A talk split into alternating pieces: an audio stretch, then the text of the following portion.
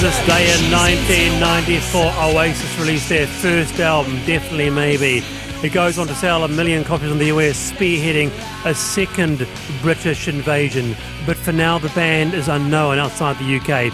For some, they offered a refreshing alternative to the zeitgeist of grunge, and they were proud of their UK heritage and shamelessly borrowed ideas and sometimes whole melodies from bands like the Beatles, the Kinks, and T Rex. And I guess uh, that would have been big when you were uh, reporting in the UK, Mark. Uh, we forget uh, how big they Oh, were. that was one of the things I discovered on getting to the UK was I was there roughly about the same time, about 94, and they were just massive, massive. And and also it was that whole time it was that cool Britannia. I talked before Yes. about, you know Tony Blair had come into power, and all these people invited Blur and Oasis, all invited to Number Ten. It was that whole new sort of you know groovy thing going on. And then, um, and it was great because over the next few years, you watch these brothers implode. You know, Yeah. fantastic It was, musicians. wor- it was a working class thing, wasn't it? It was working Oh, yeah. class.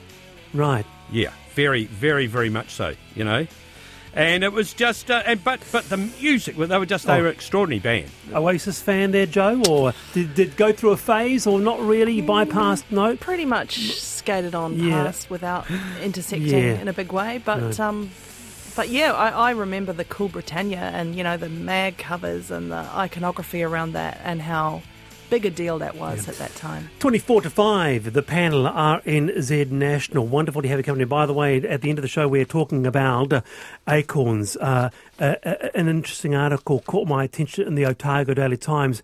You can eat acorns. I did not know you could eat acorns. I was shocked and I was stunned, and I still can't believe it. I'm looking forward to talking to the expert. Have you eaten an acorn? I want to know.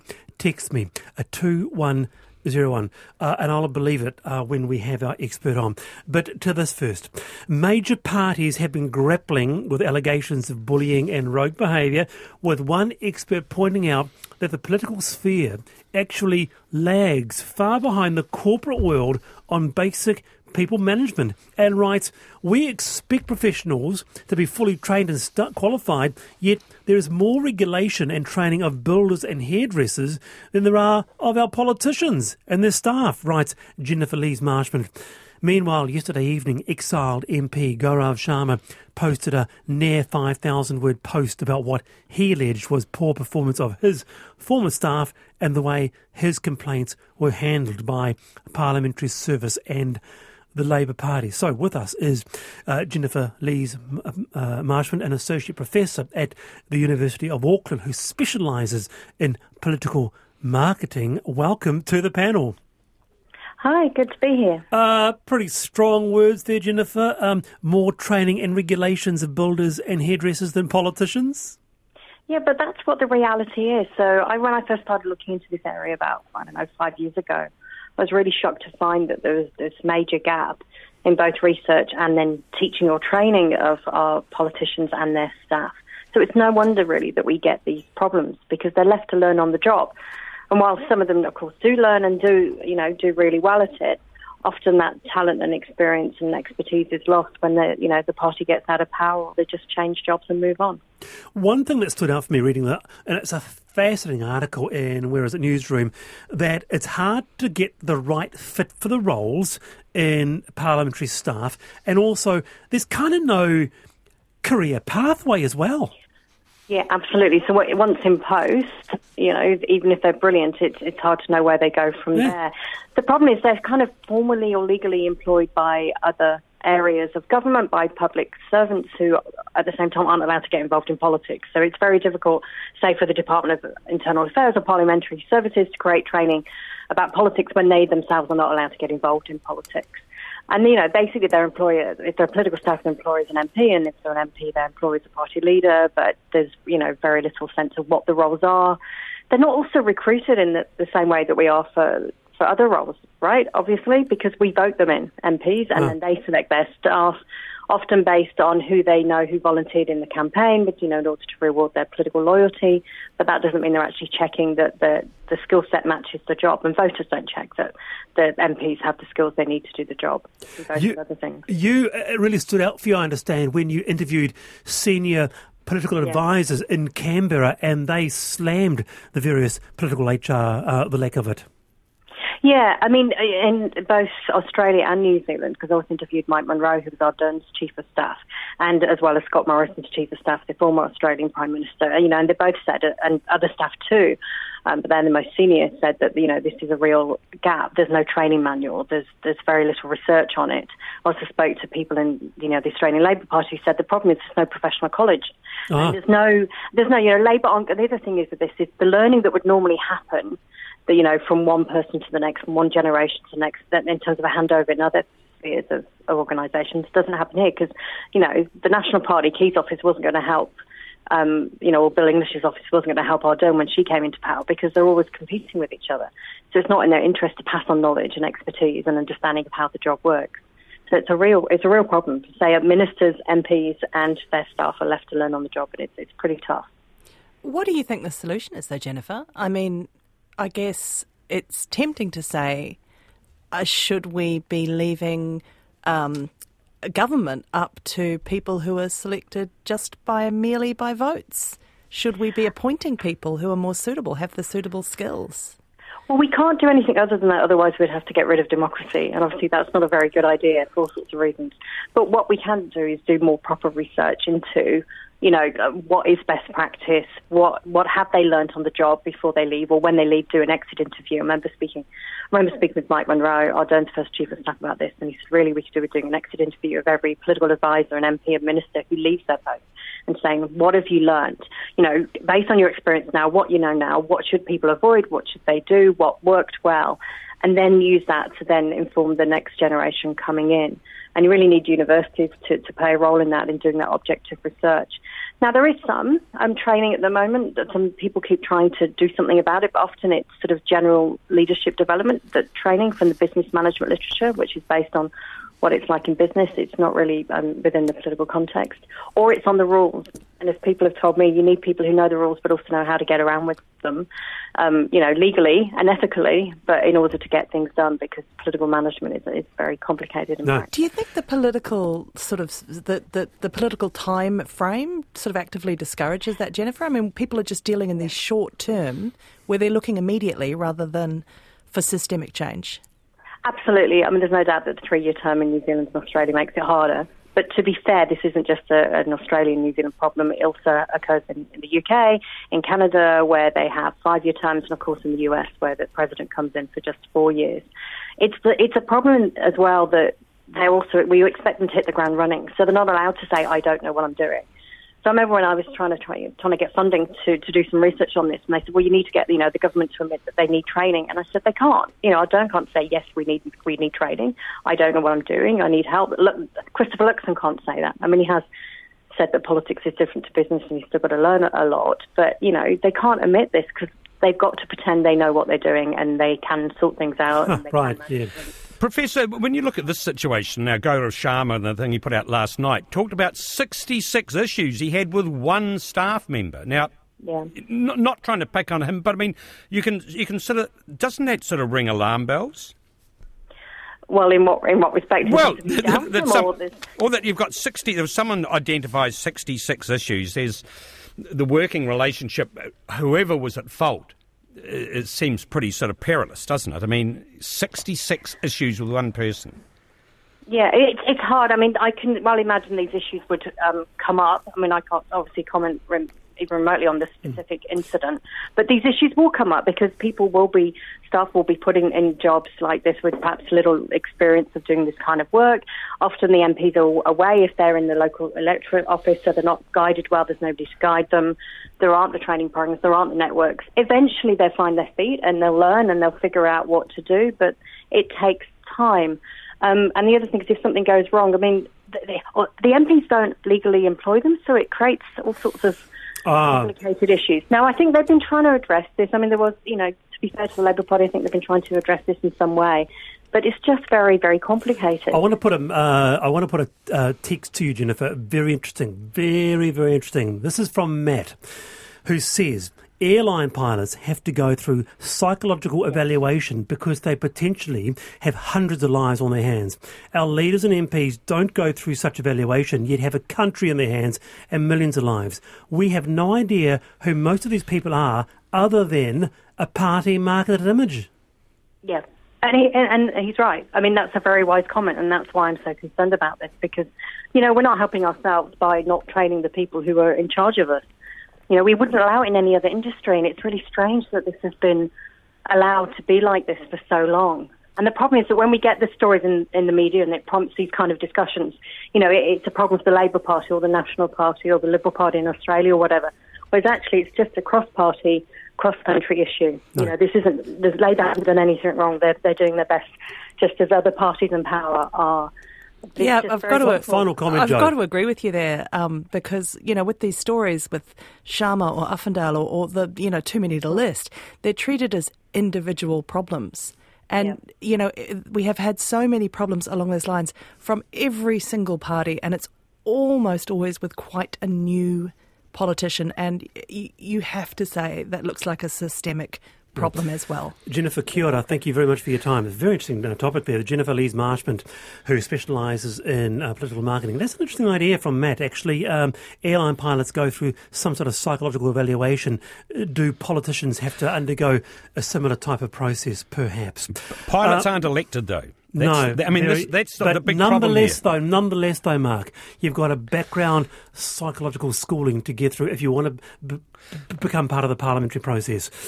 Surely. Anyway, um, acorns flooding through acorn uh, co- acorn flour. Uh, does it exist? Acorn coffee.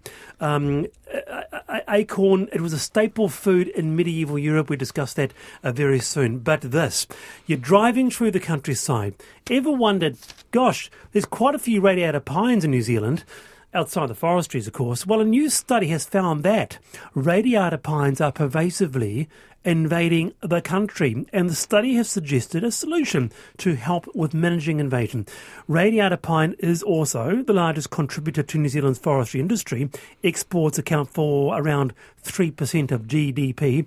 Now, the study was called The Right Tree in the Right Place.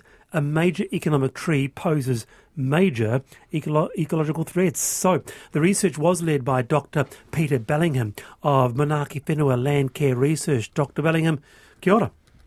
Kia ora. Nice to talk with you. Yeah, good to have you on. So the backdrop to this was to find out whether or not radiata pine was more than just a minor invasive species. Indeed. We felt that it was time for an update on that view. That view was um, promulgated in the, I guess, the late 1980s at the time of a, uh, a book that was published about um, the uh, non-native trees and shrubs and herbs of New Zealand, of which radiata is one. And you're quite right to highlight its major uh, economic value to the country. At that time, the uh, the assessment was that it was a minor escape around plantations. I suppose one of the things that motivated me was discussions with land managers in places like Te Tai Tokerau, um, where they are spending um, tens, if not hundreds of thousands of dollars controlling the invasion. And it made us think, as a group of authors, some of whom have worked for quite some time in these ecosystems, just where and how does it invade? And Right. it was really time for an update. My question, and I guess the big issue is whether radiata pine should be a viable part of the emissions trading scheme or cut down and replaced by natives.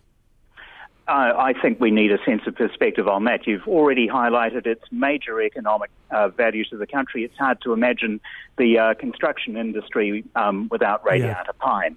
So, uh, our point was not to be alarmist, but simply to draw attention to the fact that some of our native ecosystems are particularly vulnerable to its invasion. The very factors that make it such a successful tree in sequestering carbon very rapid growth. Uh, it can achieve the uh, amount of carbon that a native forest would take much longer to attain in, in short order. But there is a trade off. It does invade some ecosystems, and some of those contain very rare plants. Yeah. We also need to see the picture in the round that, uh, of course, that is one component of what could offset carbon, but naturally regenerating or planted native forests um, may pose less risk around some of the ecosystems that are particularly at risk. Okay, Mark. Let's bring Mark in. Yeah, well, uh, the, the the pine trees. I mean, aren't people pulling them all out now? I mean, I was watching something the other night of someone where there'd been all this forestation, they'd planted pines, and then they're ripping them all out and trying to bring it back again. Did we did we make some horrendous mistake? Yes, we've certainly made some horrendous mistakes in the past, and I suppose the chief offender among the horrendous mistakes of the past is lodgepole pine. Um, that's Pinus contorta, the one that invades, for example, the high country around Mount Ruapehu and many of the uh, areas around, say, Twizel and the Mackenzie Basin. That's by and large an area too cold for radiata, and um, there hasn't been much planted in the high country. Radiata is uh, certainly frost tolerant. Uh, a trip to Kaingaroa will certainly tell you that. Um, but we need to understand uh, does it germinate well in frosted areas? But a lot of the concern about places that are really heavily invaded by radiata include things like coastal dunes, um, sea cliffs, um, a lot of the Marlborough Sounds, for example. They're escapes out of old Yeah, lots around there. Lots around there, Jo. Well, um, you'd probably know better than me, Dr. Bellingham, but I believe that pine needles are naturally allelopathic, aren't they? So they inhibit the germination of seeds. Again, you know, it, one doesn't want to say anything like that too uncritically because, you know, if you drive through Kaingaroa, um, through the old growth plantations, you will see an understory of native tree ferns and so forth. It's likely to favour some species and not others. I don't think we know enough to know about what old plantations that might be left, say if we leave them as long-term carbon sinks, um, how they will compare with naturally regenerated native forests. I think we could expect a transition over time. But for all that time that those pines are in the canopy, they're out there producing seeds that can be dispersed much further than we'd previously appreciated. No, but before, before you go, Peter, um, you're proposing a levy. Who would pay for it? Yeah, well, again, I think that levy would be um, in proportion to the value of the adjacent lands. If, for example, you are planting a um, plantation alongside areas that we know are now have a very high likelihood of invasion, geothermal sites, say in the central North Island, gumlands up in Te Tai Tokerau, dunes anywhere in the country, these might be particular places to attract a levy because they are the areas where councils like Northland and Marlborough are, are spending the money getting rid of them. No. Nice to have you on the program, Dr. Bellingham. Kia ora. That's um, Dr. Peter Bellingham uh, from Landcare Research on new study finding that radiata pines are pervasively invading the country, proposing some sort of levy to help control them. Eight away from five, we've got Jo McCarroll here, we've got Mark Sainsbury here, and lovely to have your company. Thank you so much for your feedback uh, this afternoon. I wanted to get to this. I'm very excited, very excited to talk about this. This time last year, hours of entertainment collecting acorns with my son, collecting them, putting them in a bucket, tipping them out again, putting them back in. The little little treasures. I did not realise till today we could actually eat them. Apparently, pop them in Anzac biscuits, a fruit loaf, or just roast them up. They're everywhere in Aotearoa. Not many realise they're edible. With us is acorn enthusiast and former president of the New Zealand Tree Crops Association, scientist Eric Cairns. Welcome, Eric. Right, thank you. Oh, what, a, what an introduction. It's lovely to have you on, but let's get straight to it. Are you quite sure I can eat acorns? you absolutely can, but you do need to treat them first because the tannins, the bitter tannins, can be quite toxic. And for I think for humans, you wouldn't you wouldn't eat very many because most of us can taste bitter compounds. But acorns are known to cause organ damage to livestock, um, particularly when they don't have access to other types of food. So when the when uh, acorns are fresh off the tree and the you know drought conditions, the, the livestock uh, can can suffer and die, and as the veterinarians will will tell Ah. you. But but look, humans have been eating these things since you know, before the last ice age is finished, Ah. and uh, that has been there as part of our paleo diet and. a very large number of uh, cultures in the northern hemisphere uh, helped spread these oaks around, and as recently as early 1900s or mid 1900s, they were a major part of the diet for Native Americans, and they are still part of diet in Korea and Turkey and Good grief. No, Okay, uh, so I completely missed the uh, boat on this one. I did not know that we, uh, the acorns, Jo, was such a part of our diet. I'm surprised, Wallace. I mean, did you not realise they are effectively just a kind of fruit? I a thought they were a toxic little thing that you can collect with a toddler, Well, but I'm- you can't eat. I think Here Eric's I made the point. They, yeah. need, they need a bit of prep. Yeah. You don't just, you know, nibble on them as Mark, you go. did you know? Well, Ballon, Balanophagy, What are you talking about? Balanophagy is the eating of acorns. B A L A N O P H A G Y. Eric, is this just a Sains, Well, a there's Sains a O different thing? pronunciation that I thought it was, but anyhow, absolutely, there is a huge number of cultures who have not only eaten the acorns, but the oak timber has formed very much of their culture and their lifestyle and the way they built. You know, Vikings, Celtic people go back not very many thousand years, and it was the oaks that was the you know the frame. I'll quote the the word, the frame of civilization. There's a lovely book out there by William Bryant Logan called The Oak, the Frame of Civilization, and he's a journalist, but very readable and tells you all about the history Amazing. of, of uh, Eric, and, um, and human evolution with it. Eric, you're part of Tree Crops, aren't you? I am. Yeah, so- I am, and plant forestry, yes. Yeah, well, Tree Crops is a brilliant um, organisation. Really like it. Love it at Gardener. We we have a lot to do with you guys. But um, I know they promote all the different things you can grow and often things you can grow to eat. And I think that's what's important here because I think there are. I mean, the uh, estimates vary, but there's hundreds of thousands of different plants in the world. You know, some estimates are about 400,000. And it's said that up to, you know, a th- a half or two thirds might be edible with the right preparation. And actually, we eat mainly from about 20 different plant species. And I think just, Very narrow, isn't yeah, it? Yes. a- a- more Right. than two thirds So widen your horizons. See, someone says um, in the war years, due to lack of coffee beans, ersatz coffee was made from acorns. And Sue says acorns were ground in the UK during the Second World War when there was a flour shortage. So, Eric, can you? h- I've, how do I prepare an acorn so I can have it with a um, a, a nice little beer after work?